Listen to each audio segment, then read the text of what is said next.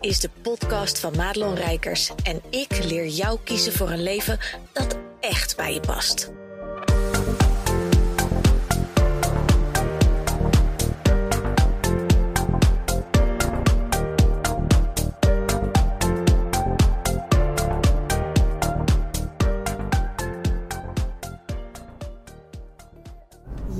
Goed dat je luistert naar deze speciale aflevering van de Madelon Rijkers podcast. En mocht je denken, oh het geluid is even wat minder. Dat klopt, want ik zit in de auto. En ik kom, uh, dus dat is met mijn, uh, mijn iPhone oortjes opgenomen. Maar ik moet een takken naar huis rijden. Dus ik dacht, ik kan je even meenemen in mijn ervaring met het truffelceremonietraject. En het is het Psychedelic Integration Program van Celestial Ceremonies van Angela van der Ploeg.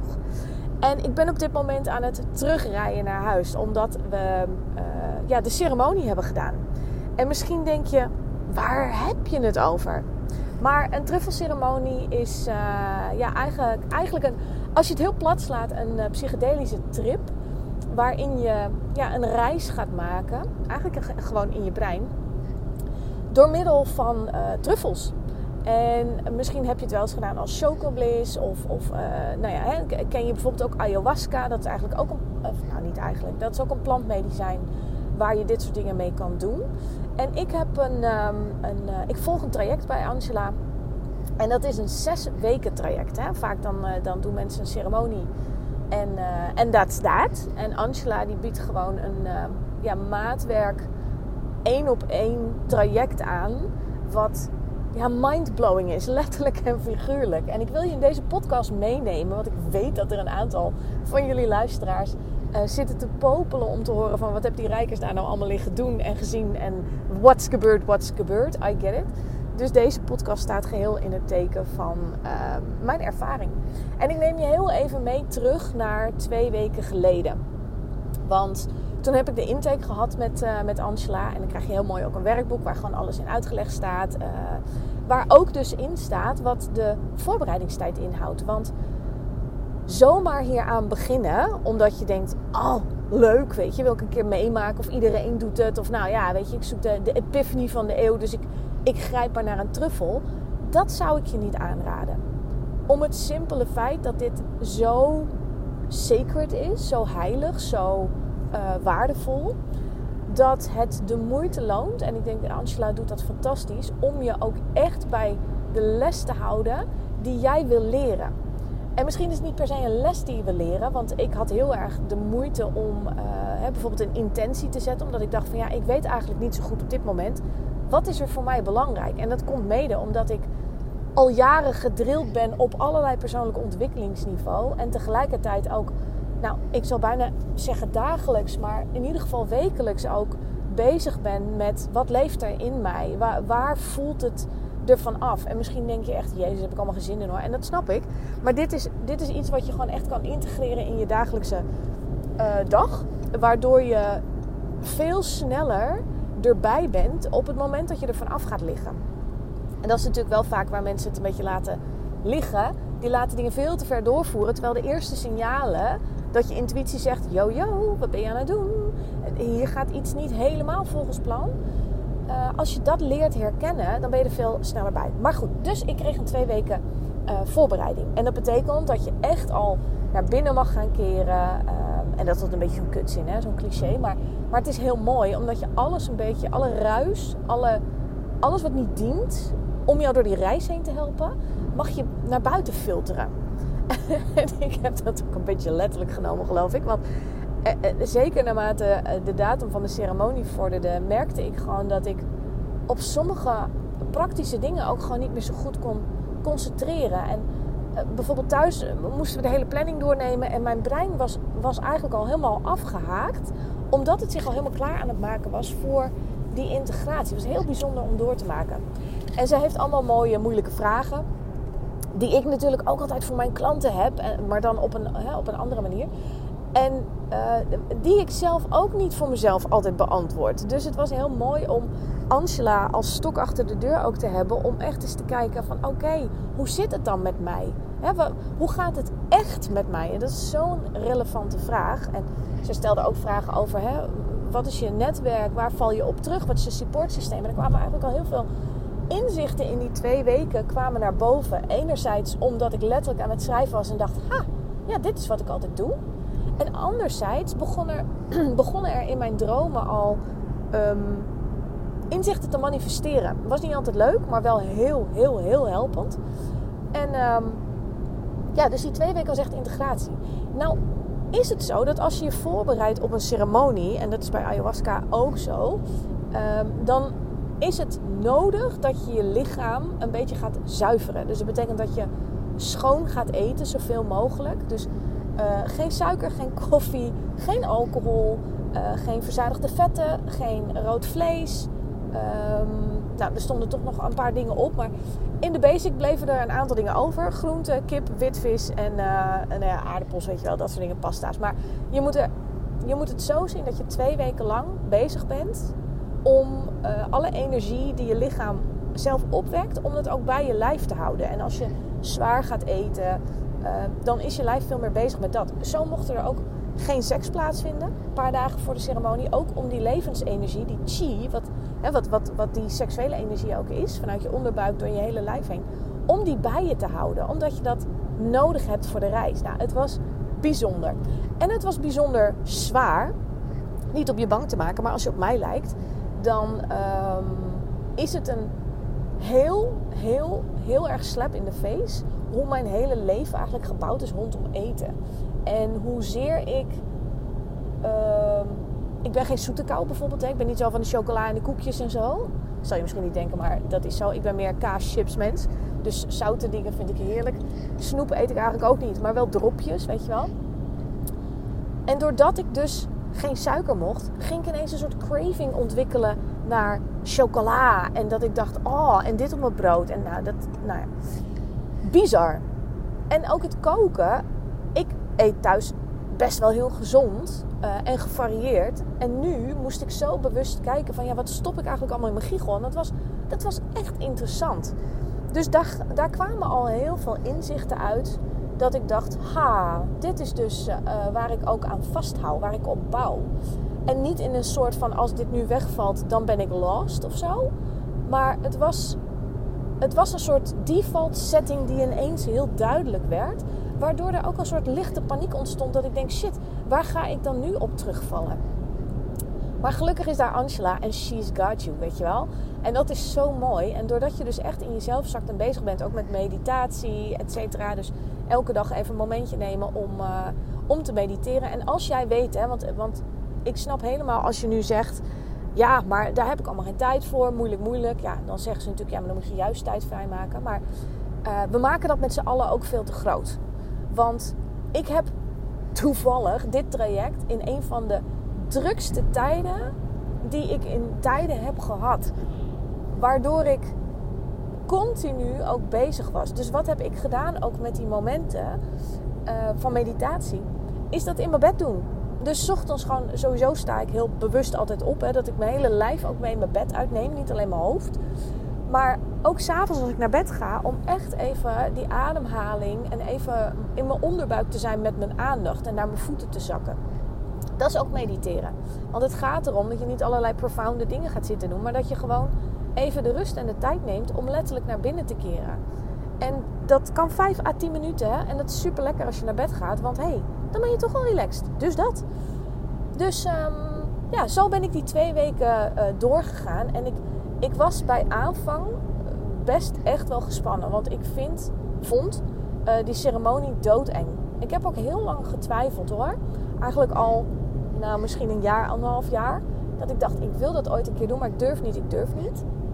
En dat is best wel gek, want ik heb in mijn leven best wel een soortje uh, troep door mijn lijf heen gegooid om van alles en nog wat te kunnen ervaren. En daar heb ik nog nooit een seconde over nagedacht. Dus dit was best wel bijzonder. Maar ik denk dat, dat je ergens deep down ook voelt dat dit heel sacred gaat zijn. Dat hier iets groots staat te gebeuren. En, um, en voor mij is heel belangrijk controle. Ik, ben, ik noem mezelf altijd een control freak in remissie.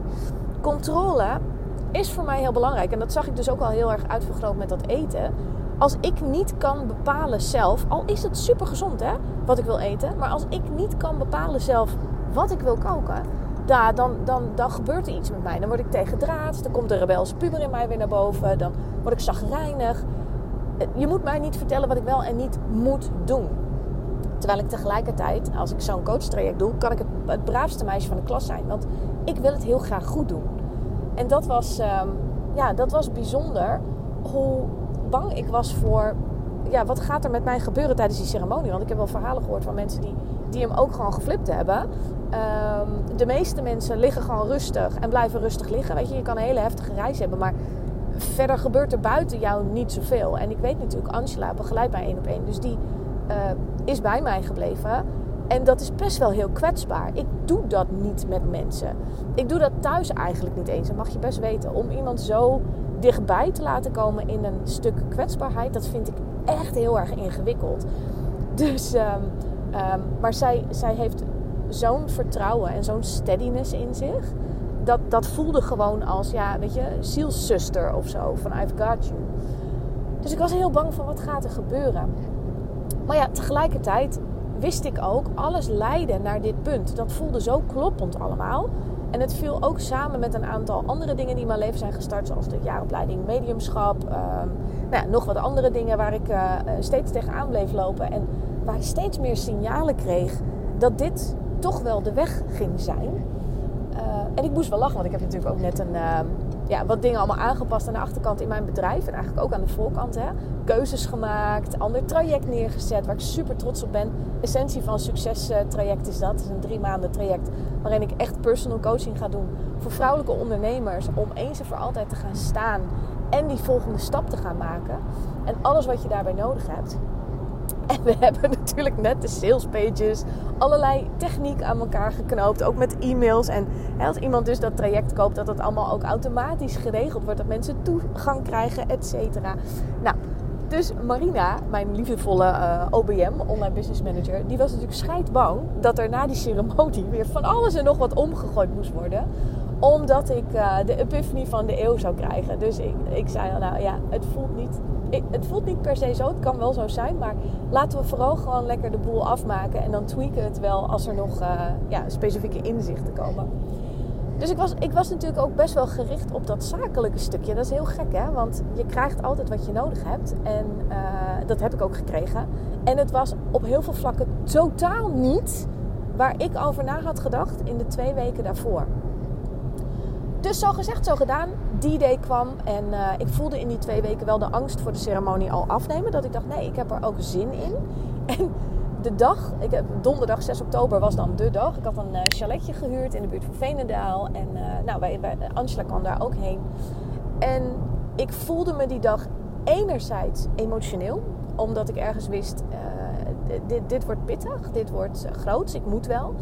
Um, anderzijds had ik heel veel zin in. Dus het hing een beetje tussen enthousiast, enthousiast let's do this versus kat die weet dat hij naar de dierenarts moet. Nou, ergens in die energie hing ik. En um, we hebben samen die uh, chalet hebben we nou, ritueel gereinigd. Want ja, hey, het is een ceremonie of niet. Dus we zijn helemaal al ingegaan. En, en Angela doet dat zo mooi, serieus, zonder dat je het idee hebt dat je echt een soort van verlul staat als twee boerenmeiden uit klei. Uh, weet je, met saliestokjes en zo. Maar het was heel gaaf. Altaartje gemaakt. Um, intenties uitgesproken.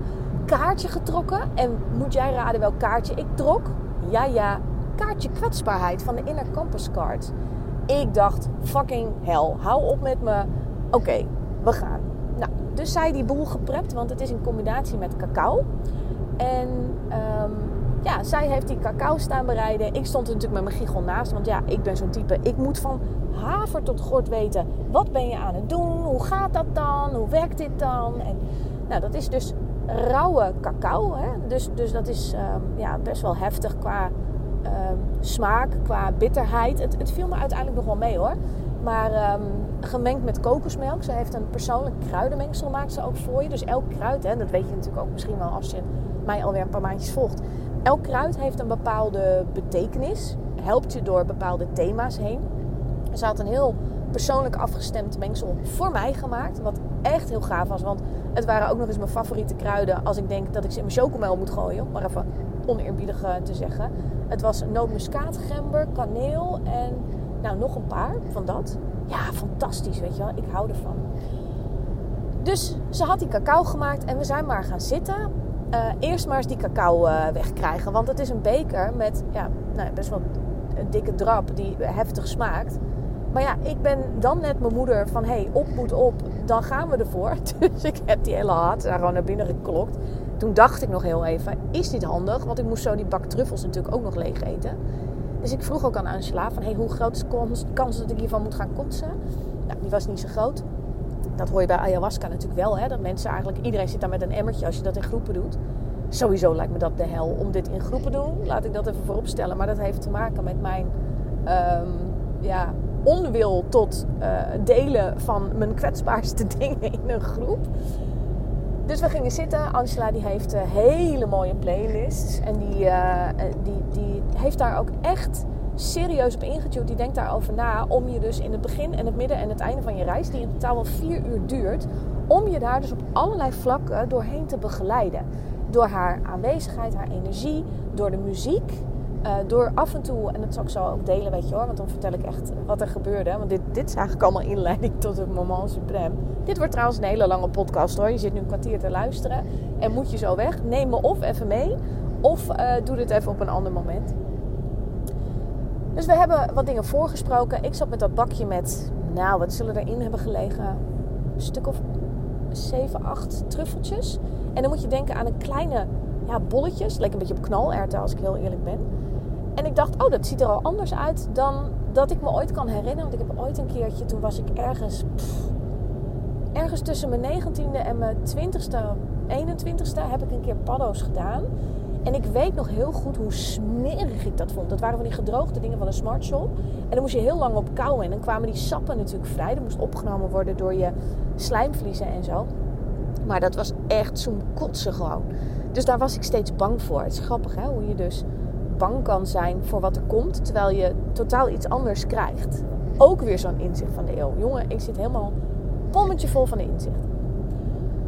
Dus uh, dat werkt ongeveer, als je die truffeltjes op hebt, werkt het ongeveer vanaf 20 minuten tot ja, een, een uur. Ergens daartussen gaat het beginnen. Dus um, ik vroeg aan haar, moet ik dat nu allemaal doen? Ja, het beste is van wel. Je kunt het ook twee derde en de rest daarna. En na een uurtje. Maar ze zegt de kans is ook groot dat je dan niet meer wil. en ik keek er een beetje angstig aan. Maar ik snapte precies wat ze bedoelde. Want um, met een truffelceremonie de overgave is van levensbelang. En als jij het spannend, eng vindt of whatever, dan kun je het ook gaan zitten tegenhouden. Hoewel ik dacht, ik weet bij God niet hoe je deze wervelstorm gaat tegenhouden. Maar dat schijnt bij truffels te kunnen. Bij ayahuasca kan dat niet. Dan ga je gewoon en weet je, down the rabbit hole and see you when you get there. Maar bij truffels is daar een soort van mentale wilskracht die je nog kunt inzetten. Een soort hanging on for dear life, zeg maar. Um, dus ik koos ervoor om gewoon alles in één keer op te eten. En ik stopte zo'n dingetje in mijn mond en ik dacht, ha, dit smaakt naar beukennootjes. En iedereen die als kind, en misschien doe je het nog wel hoor, uh, lekker met de herfst, wat het nu natuurlijk is, wat trouwens perfect was, want die, dat chalet stond natuurlijk in de bossen. Dat was echt helemaal leuk.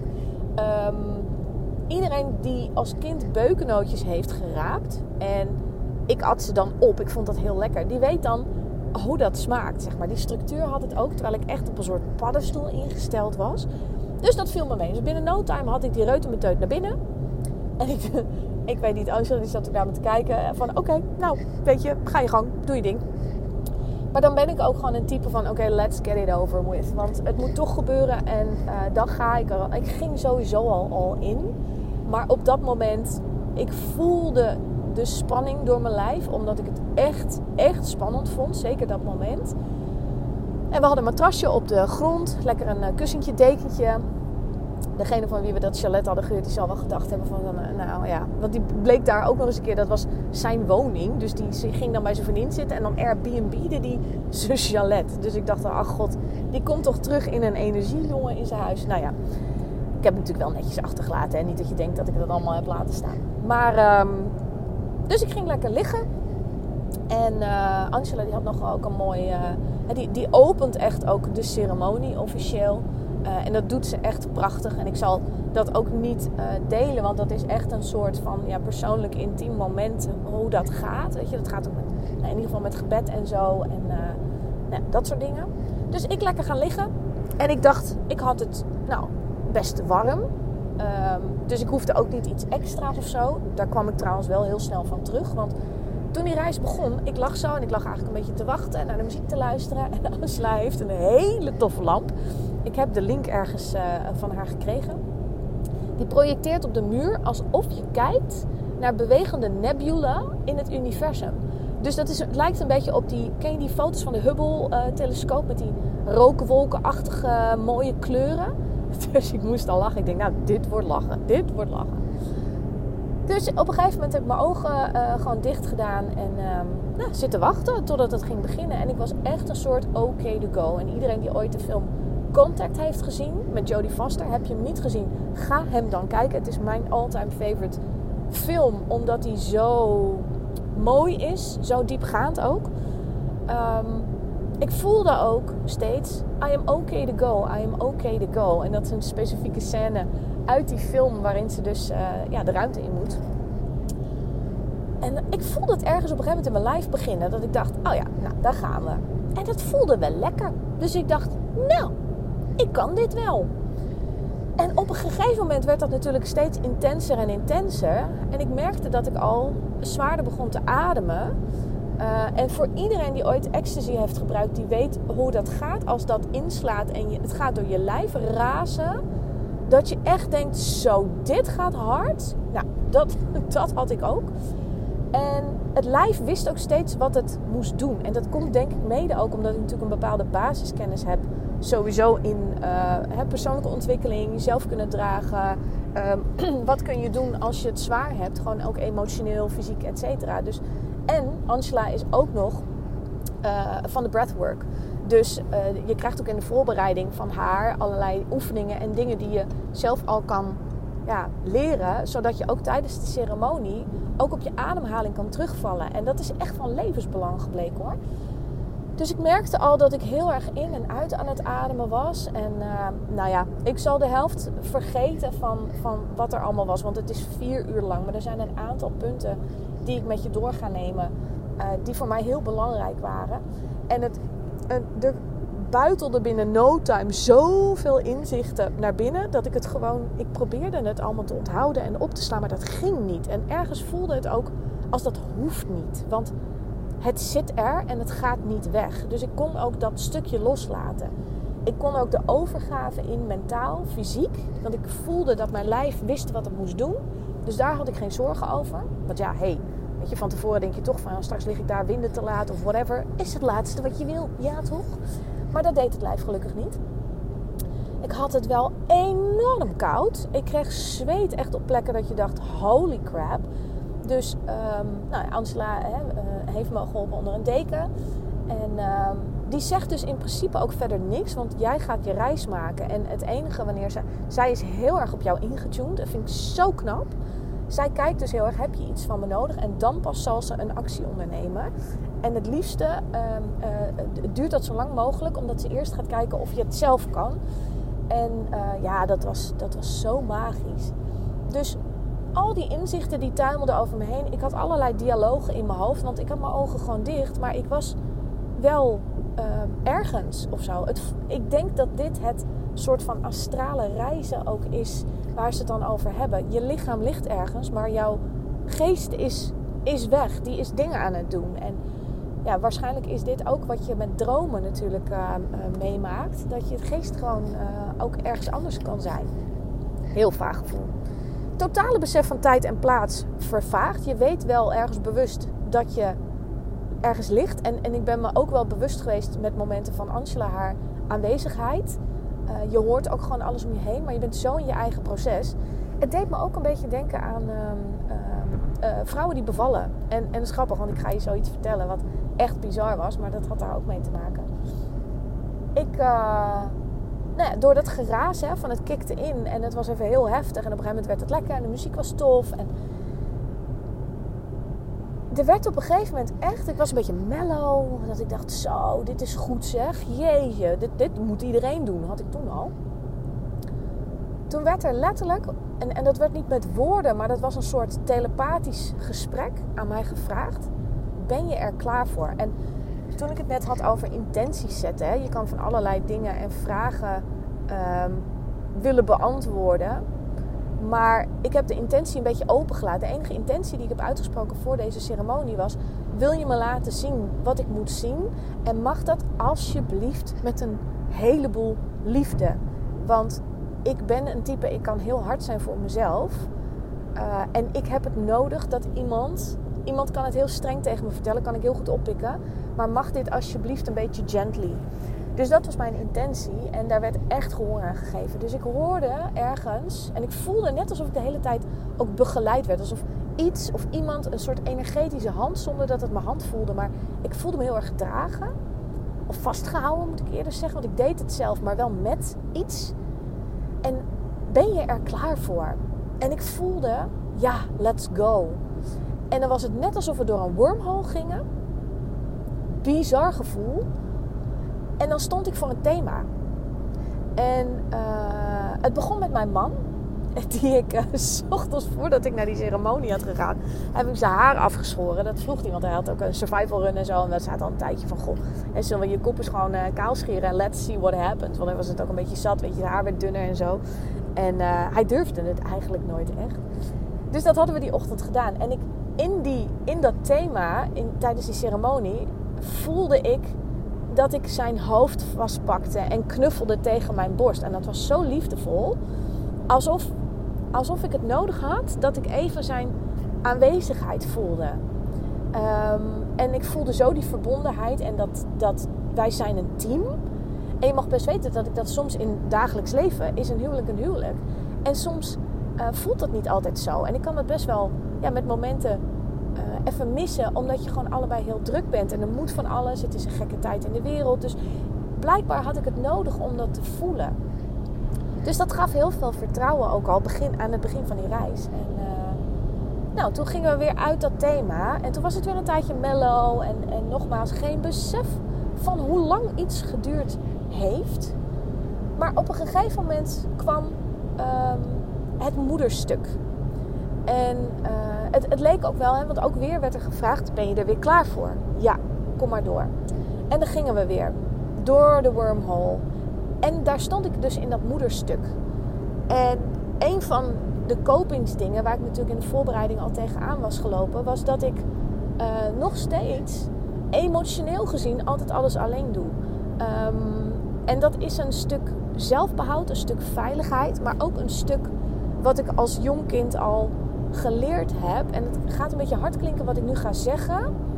Maar uh, omdat ik een, een aardige wijsneus was, al heel jong, heb ik altijd heel veel gezien en opgemerkt van mensen. En had ik voor mijn gevoel al snel door dat heel veel mensen zichzelf emotioneel niet konden dragen. En voelde ik me dus niet veilig genoeg om mij emotioneel te laten dragen.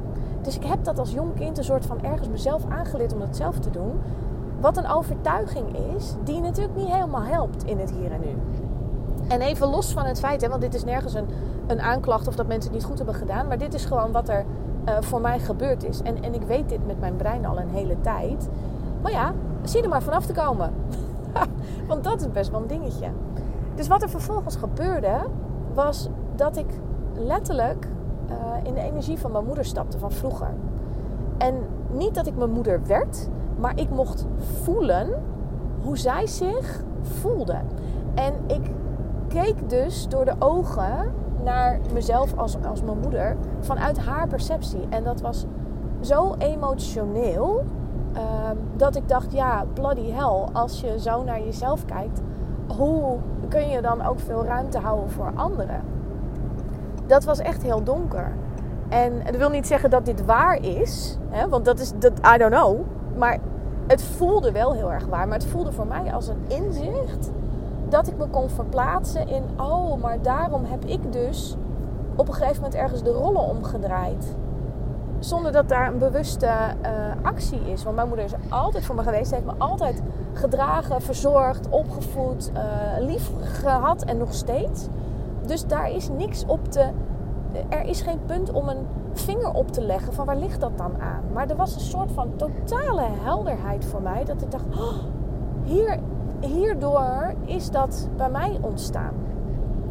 En ik mocht dus, en dat was zo mooi, dit, die hele reis ging over jezelf toestemming geven. Op alles. Ik mocht dus weer kind zijn in de schoot van mijn moeder. En ik heb dus weer een knuffel gehaald in de energie. God, het is weer net alsof ik dat weer even voel. Wat ik als kind altijd deed. Maar wat ik eigenlijk nu niet mezelf toestaan. Dat wil niet zeggen dat ik nu um, dat anders hoef te doen. Maar um, ik had dat even nodig.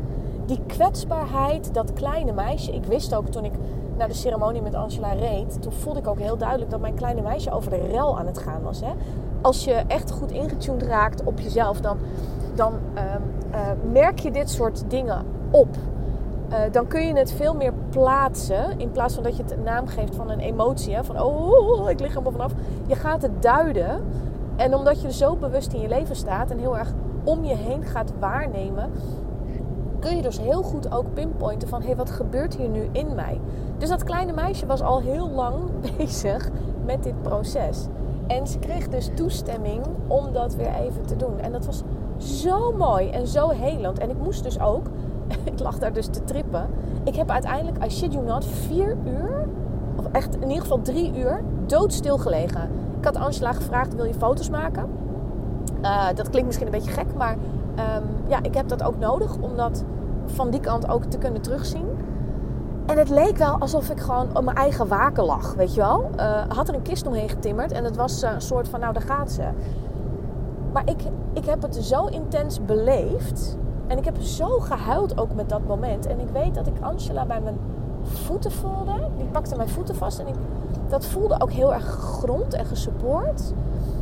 En ik voelde me ook echt oké. Terwijl de tranen over mijn wangen biggelden. En ik heb überhaupt het idee gehad dat ik daar drie uur heb liggen janken. Dat was helemaal niet zo, zei ze. Het was eigenlijk het laatste half uur van de reis pas. Um, maar ik heb zo dat losgelaten. En toen kwam er weer een hele periode van... Uh, mellowness. En de muziek was tof. En ik was een beetje ja, aan het spacen, om het maar zo te zeggen. En toen was er nog een stem die zei: Ben je er klaar voor? En ik weet nog dat ik dacht: Oh, hier komen de dad issues. En ik zei: Nou, kom maar op. En ik stond, of lag, weer op de OK. En dat was zo'n um, nou, liefdevolle slap in de face, omdat ik die zo niet zag aankomen. Ik was ook meteen super emotioneel, want ik herbeleefde vanuit mijn eigen oogpunt de keizersnee, en dat was een spoedkeizersnee van mijn jongste zoon in 2014. Die zwangerschap die verliep helemaal top. Uiteindelijk was het tijd om te gaan bevallen en die, die weeën schoten niet op. Dus het was een beetje begonnen, maar dan zakte het weer weg en dat duurde twee dagen. Dus we waren er klaar mee en we mochten dus uh, doorgestuurd worden naar het ziekenhuis. Van nou, ga maar opwekken die hap. Nummer 1 wilde er ook niet uit. Dus ik dacht, oh, nummer 2 is er ook zo één. Laten we het dan maar even gewoon uh, uh, voortmaken. Maar wat bleek te, in dat ziekenhuis? Hij had de navelstreng om zijn nek. Dus iedere keer als er een week kwam, dan werd zijn hele systeem gewoon afgeklemd. En kreeg hij dus geen zuurstof. Dus er was een moment en ik, ze hadden me al aan monitoren gelegd. En ze keken nog heel even aan van wat gaat hier gebeuren. Maar ineens stond de gynaecoloog naast me. Ineens moesten we naar de OK. En dat ging allemaal heel gemoedelijk. Of tenminste gemoedelijk. Dat doen die mensen natuurlijk wel mooi. Om je niet in paniek te brengen. En ik was ook niet in paniek. Want ik dacht, nou oké jongens, snijd hem eruit. Ik ben er ook wel klaar mee na negen maanden. Kom maar door, weet je wel. Ik had, er was geen enkel iets in mij destijds, in 2014, dat dacht, hier gaat iets mis. Wat heel fijn is uh, op dat moment. Maar wat gebeurde er in die ceremonie? In die ceremonie besefte ik me met heel mijn lijf dat ik mezelf nooit toestemming heb gegeven om te huilen om het feit dat ik wel bijna mijn kind kwijt was. Dat ik dat nooit heb geïntegreerd in mijn emotionele systeem als een ervaring die het wel was. Want ik heb daar echt, nou je mag best weten, ook liggen geiten met de anesthesist, weet je wel. Want ik had een ruggeprik. Dus het was in die zin wel spoed. Maar ik ben niet onder zuil gegooid. Um, maar ze gingen ook niet op mijn man wachten, die nog bijna te laat was. Want die werd natuurlijk geprept door een of andere broeder in een soort OK-pak. Maar ik lag nog te geiten met iedereen, weet je wel. En ehm, ja, dat. En, en ook daarna, ik had praatjes voor tien. Het herstel was ook echt top. Want ik heb daarna ook wel heel vaak gezegd: joh, uh, als het gaat over bevallen, doe mij een keizersnee. Want dan ben ik tien keer sneller op de been dan met, dat mijn hele onderkant uh, naar God is, zeg maar. En ik was natuurlijk helemaal blij dat mijn onderkant dit keer intact was gebleven. Maar um, ja, het feit, het hoe, wat en waarom van die spoedkeizersnee, dat herleefde ik dus op emotioneel vlak. En mijn lijf begon die emotie allemaal los te laten. Het was zo magisch bizar hoe mijn lichaam wist wat het moest doen. Ik was in totale awe, en dat schrijf je AWE, gewoon echt in een wauw staat van diepe, diepe, diepe dankbaarheid en, en diepe, diepe, diepe verwondering over wat er daar gebeurde. En dan kan je zeggen, misschien als scepticus, ja, dat komt omdat je high was van de truffels. Maar um, dat zou ik waarschijnlijk ook gedacht hebben. Maar dit voelde zo kloppend. Uh, ik heb ook echt spierpijn. Omdat het lijf heeft heel hard gewerkt. En um, dat was ook het, het, gewoon de, de reis, zeg maar. Want ik dacht, oh, nu komt zeker ook nog mijn eerste kind. Ik weet nog dat ik echt dacht van, hé, hey, maar als we het niet over mijn oudste gaan hebben... is dat niet een beetje lullig, weet je? Iedereen komt voorbij, behalve mijn oudste. Maar dat is dus oké. En dat is grappig, want daar heb ik me misschien nog wel het meeste zorgen om gemaakt. Als je mijn verhaal kent van hoe ik voor het eerst moeder ben geworden... dan ja, weet je misschien ook dat ik me daar best wel schuldig over kan voelen... hoe ik, er, um, hoe ik erbij zat in die tijd dat mijn kind geboren werd... Uh, want het was een hele donkere, nare tijd met allemaal vervelende dingen. Mijn, schoonvader ging dood. En nou, heel veel verdriet en ellende op, op persoonlijk vlak. Uh, dus dat was een, een, pittige start van hem als baby bij ons in het gezin. Dus daar heb ik me altijd heel lullig over. Maar dat kwam dus niet naar voren. Ja, en het was echt. Het voelde ook na die keizersnee-scène. Voelde het ook echt alsof er. Er werd ook een soort van doorgegeven van dit is het voor nu. En andere thema's, dat doen we een andere keer. Die zijn voor nu gewoon niet belangrijk. En ik kon me dus ook totaal overgeven en ontspannen aan het feit dat, uh, ja, dat ik kreeg wat ik nodig had. En dat dat dus, hoewel het echt heel intens was, ook heel liefdevol was. Ik heb zo'n liefde en support ontvangen. En, en ik heb eigenlijk niet continu, maar wel steeds uh, tussendoor dat ik Angela haar energie voelde. Terwijl zij gewoon op de bank, weet je, zij zit te schrijven en um, um, gewoon haar ding te doen. Maar zij is energetisch bij jou. En uh, dat, is, dat is een heel bijzonder iets. Dat voelde ook alsof je begeleid werd door een soort ja, heilige shamanenvrouw die jou steeds heeft. He, die support jou. Um, er kan niks misgaan. Een beetje dat gevoel. En dat is natuurlijk een beetje tricky. Want ja, er zal vast wel van alles mis kunnen gaan. Maar als jij dus de voorbereiding, daarom is dit traject ook zo mooi. De voorbereiding, het, het innerlijk werk gaat doen en er klaar voor bent en jezelf kan dragen tijdens zo'n ceremonie ook, dan wordt het magisch. Ik kan het niet anders omschrijven. Het is pittig, het is intens. Ik zou het zeer zeker niet doen als je denkt, nou, ik ben daar nog niet. Ik ben niet bereid om, om, om bepaalde dingen los te gaan laten. Maar als je dat wel bent, uh, dan zou ik dat zeker doen. En dan zou ik het ook zeker met Angela doen. Want ja, ik, ik heb ook later tegen haar gezegd: ik heb diep, diep, diep respect hoe jij space kan houden voor mij. Er zijn maar weinig mensen die dit kunnen. En ik denk dat iedereen die een ceremonie begeleidt, dit op een level moet kunnen. Want ik weet ook dat er een heleboel mensen zijn die denken: oh, hier heb je een truffel, ga liggen en ik zie je over vier uur weer. Uh, en het is heel moeilijk om het onderscheid te maken. Dus um, als je aan het zoeken bent, dan kan ik je Angela van de ploeg van Celestial Ceremonies heel erg aanraden. Tegelijkertijd uh, voel je ook niet verplicht, want het moet ook een match zijn met je. Maar met mij is zij in ieder geval een match. Dus ik ga ervan uit dat als je met mij een match bent, dan, uh, dan zal het met haar ook wel goed komen. Maar mocht je denken, ik ga iets anders zoeken, ga goed in gesprek met mensen die zeggen dat ze dit doen. Want um, voel of iemand het serieus neemt. Voel of iemand uh, genoeg kennis van zaken heeft. Want hier moet je niet te licht over denken. En ik, ik, ik vind echt dat uh, de cacao en de truffelceremonies... dat die veel te veel in het hoekje van de entertainment coaching nog hangen. Dan dat het um, echt echt de, de, de, de inzichten en de vooruitgang biedt die het kan bieden. We, gaan, bijna met vriendinnenclubjes uh, ceremonies doen. En dat kan heel, heel helpend zijn. Maar het is bijna alsof je naar de kermis gaat en zegt: Nou, tof, dit gaan we dan even ervaren. En ik denk dat je er dan uh, te licht over denkt. Maar dat is puur mijn persoonlijke mening. Uh, doe er vooral mee wat jij wil. Maar als je er echt alles wil uithalen, dan geloof ik ook. En daarom, daarom vind ik dit traject van Angela ook zo mooi. Het is zes weken en je moet je committen. En dat vraagt iets. En dat is niet voor iedereen. En dat zegt ze ook. Het is, het is niet een traject voor iedereen. En ja, dat vind ik ook wel weer mooi. Want hoe vaak kopen we niet iets wat we vervolgens waar we geen kut mee doen? Ja, waarom zou je dat dan doen? Dat is toch zonde van, je, van jouw tijd, geld en energie. Maar ook van, dat, van de ander die dat met jou gaat doen. Dus dat. Dus uiteindelijk. Uh, nou, na drie uur ging ik rechtop zitten. Droge bek, jongen, water gedronken. Maar ja, ik was er eigenlijk nog helemaal niet. Dus Angela die heeft een beetje mijn warrige verhaal aangehoord. Want echt, jongen, er komt een hoop gelul dan uit je tetter. Zeker bij mij natuurlijk.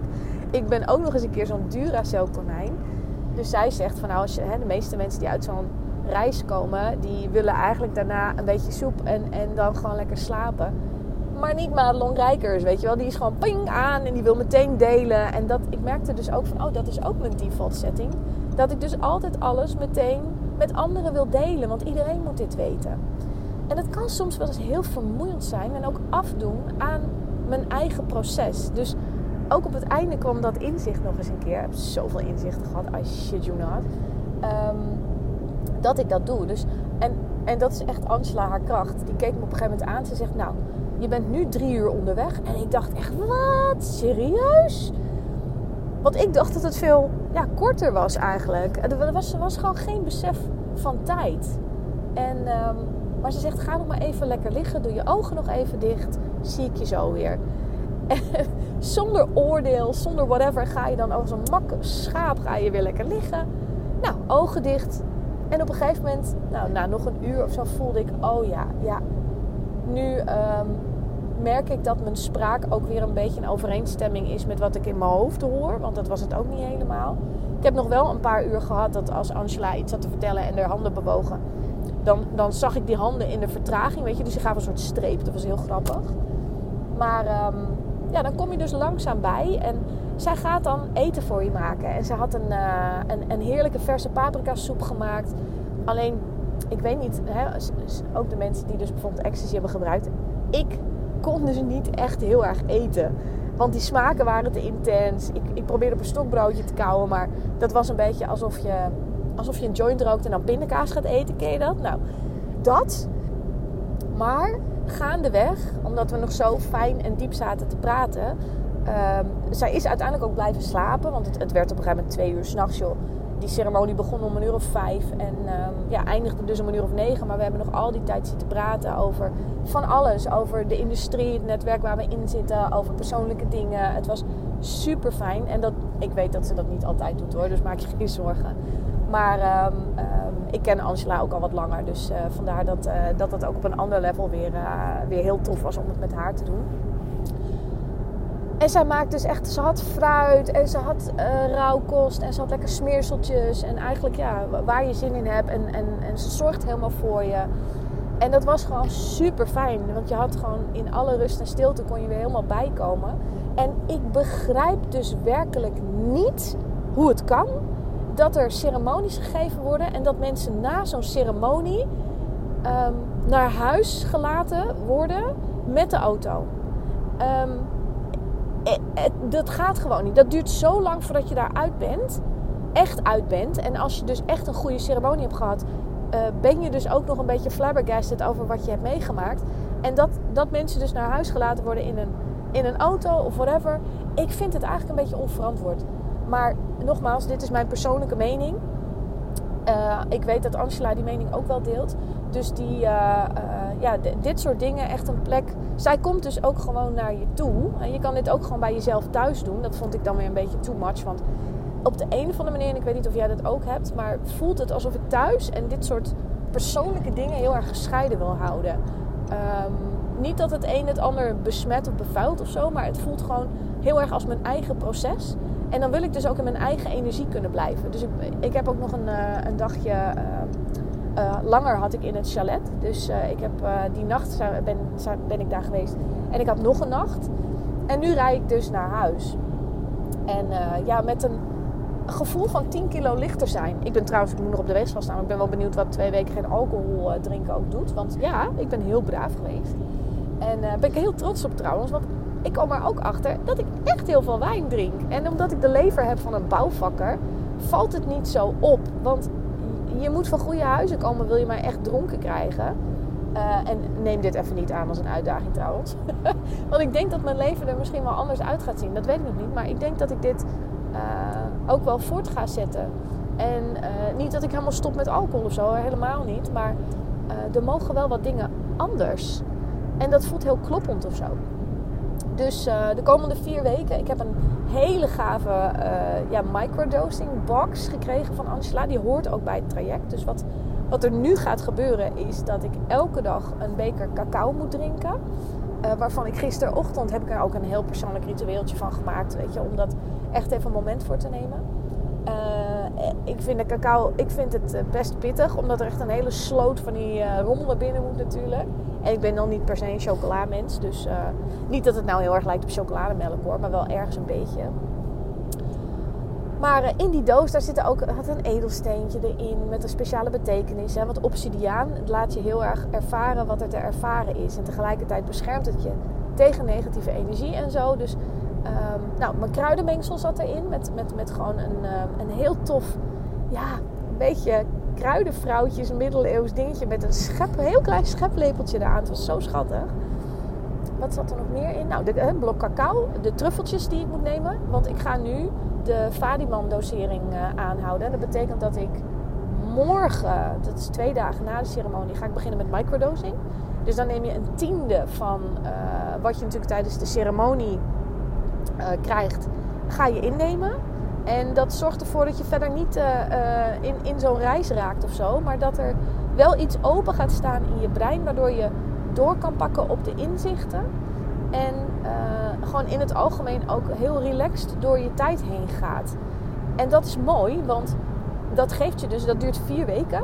Dat geeft je dus heel veel ruimte om te integreren wat er is gebeurd. En om ook nog meer inzichten te mogen ontvangen. Dus daar zitten ook weer um, journaling vragen bij. Uh, dat vraagt ook weer momenten nemen voor mezelf om, dat, om daarmee in de slag te gaan.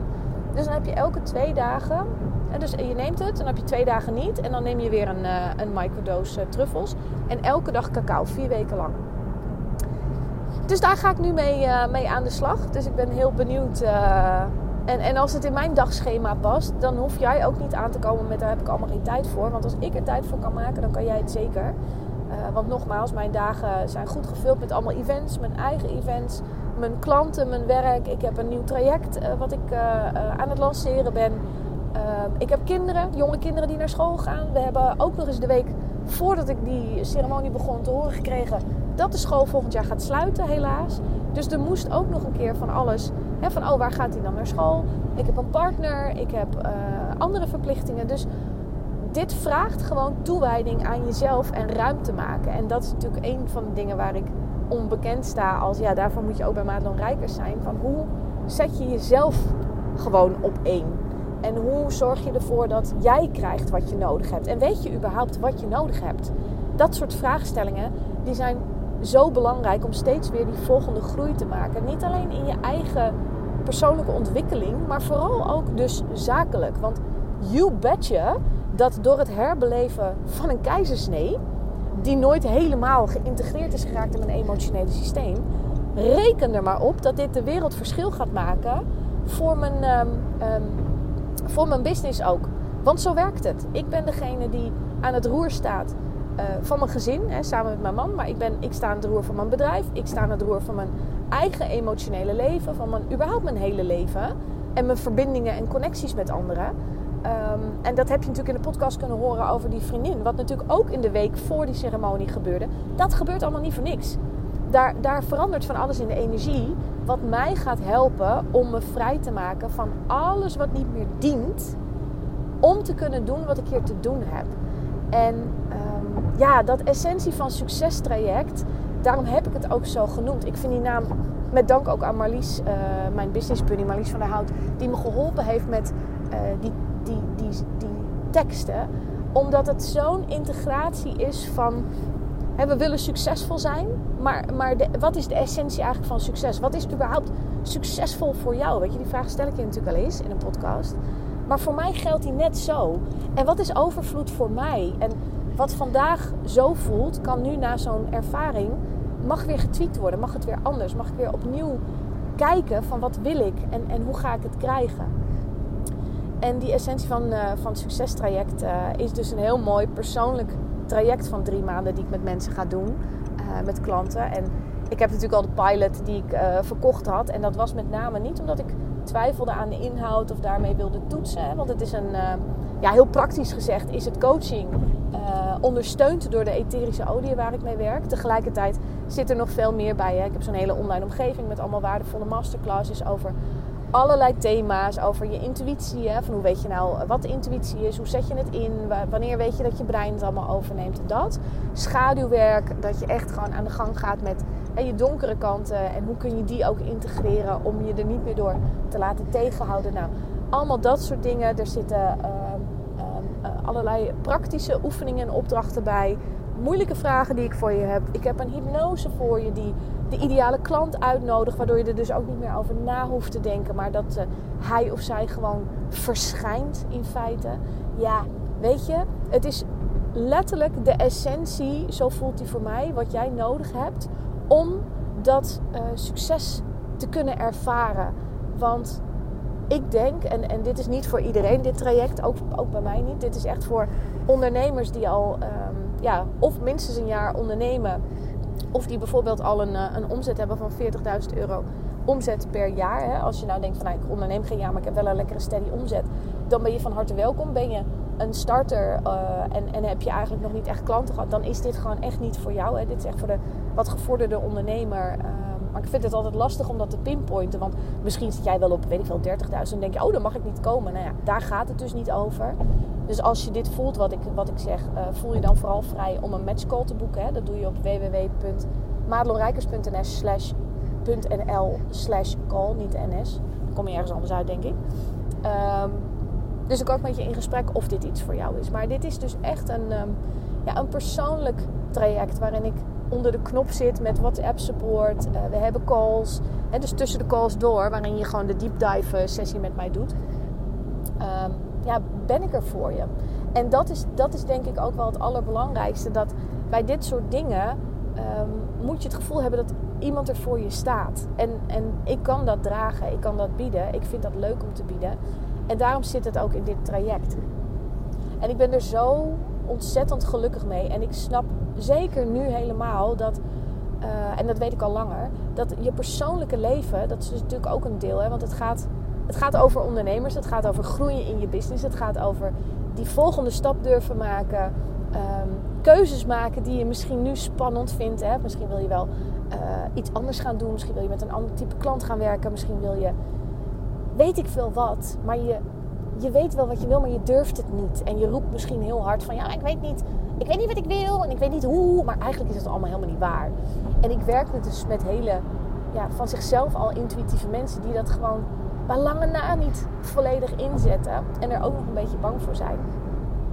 En het voelt zo kloppend om ook dat, vooral dat persoonlijke stuk aan te pakken. Omdat je, ja, dat wat er in jou leeft, dat heeft zijn weerslag op alles. Op je relatie, op je vrienden, op je kinderen, op je business. Alles wat in jou leeft, um, heeft zijn, zijn weerslag. En zodra je dat door gaat krijgen, ja, dan wordt het echt een ander spelletje. Dus dat. Mocht je nou zeggen, hey, dit lijkt me echt heel gaaf, waar kan ik meer informatie vinden gewoon over dat traject, zonder dat je meteen een, uh, een call boekt, kijk dan even op uh, madelonrijkers.nl slash succes. En dan kom je op de zogeheten sales page, waar je gewoon letterlijk even kan zien, hey, van wat zit er dan allemaal bij, et cetera. En weet, ik heb een aantal dingen er gewoon niet bij geschreven, omdat het er gewoon, het, doet er niet toe. Maar weet dat je gewoon uh, meer krijgt nog dan dit. Um, en dat vind ik altijd leuk, hè? Want uh, ja, ik kan wel heel erg gaan uitschrijven dat je uh, een test krijgt en je krijgt dit en je krijgt zus en je krijgt zo. Maar wat er dan vervolgens gebeurt is dat het brein vaak bij klanten denkt, ja, dat heb ik allemaal niet nodig. Hè? Dus ik vind het allemaal niet spannend. Voel je hem, dan is dit voor jou. En dan gaan we eerst in gesprek samen of ik daar ook die mening toe gedaan ben. Want ik ben daar heel eerlijk in. Ik wil uh, werken met mensen die uh, passen bij wat ik doe. En als dit niet voor jou geschikt is of je hebt iets anders nodig, dan help ik je liefdevol gewoon naar uh, iemand in mijn netwerk die ik persoonlijk ook ken, die precies dat doet wat jij daarin nodig hebt. Dus vertrouw daar maar op dat je dus niet bang hoeft te zijn dat je in een sales call met me hangt en dat ik je mijn grot insleur, want dat gaat niet gebeuren. Dit voelt zo als next level coaching en next level ondernemen en ook de uitnodiging, de toestemming voelen om uh, te mogen includeren en ook te mogen zeggen: dit is niet voor jou. En dat is, ja, dat doe ik natuurlijk al wel langer, maar nu is hij ook echt geland. Dat. Dus kijk even op www.madelonrijkers.nl/slash succes. Tell me what you think ook, want ik vind het heel erg leuk om te horen. Al zou je dat hele traject niet doen, maar ik vind het leuk om te horen uh, wat je ervan van denkt. Want het is natuurlijk helemaal ja, ook daarin een soort kruidenvrouwtjestraject. Uh, waarin ik met mijn essentiële olie gewoon echt ook uh, op emotieniveau, energetisch niveau en echt intuïtief uh, ja, oliemengsels voor je ga maken. En dat, en dat is dus niet sterrenbeeldolie en hier, oh wat is sterrenbeeld. Maar dat is echt gewoon diep transformerende oliën die uh, ondersteunen bij wat we doen. Hè? Want het is niet zo van, oh stop een olie in, in je diffuser, rol hem op je polsen en je bent van al je problemen af. Um, maar er verandert wel iets in de energie en in je breinstructuur, waardoor bepaalde patronen en paden gewoon anders gaan lopen. Dus nou ja. Ik kan hier uren over lullen, ga ik niet doen, want, want deze podcast duurt al bijna een uur. En ik denk dat het tijd is om af te sluiten, want ik heb verteld over mijn reis, wat echt als een astrale reis heeft gevoeld. Waarvan ik voel, dit zal ik vast in mijn leven nog een keer doen. Maar voorlopig even niet. Dat mensen dit echt een paar keer achter elkaar gaan doen, is beyond me. Ik denk ook niet dat dat goed is uh, uh, voor wat dan ook. Ik wil je bedanken voor je tijd, voor je aandacht. Uh, heb je er nog een vraag over, over deze podcast, over de ceremonie? Wil je meer ook weten over Angela? Uh, DM me dan even. Uh, je kan me vinden op Instagram natuurlijk. Je kan me ook mailen op madelon.madelonrijkers.nl En dan verwijs ik je met alle liefde naar haar door. Um, en beantwoord je vragen. Tenzij ze zo persoonlijk zijn, maar dan hoor je van mij wel van nou, dat deel ik maar even niet. Hè? Maar ik denk dat ik al aardig tot de kern ben gekomen met je.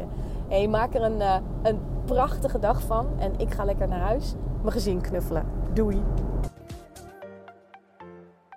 Goed dat je luisterde naar deze podcast. Wil je meer van mij weten? Check dan snel mijn Instagram.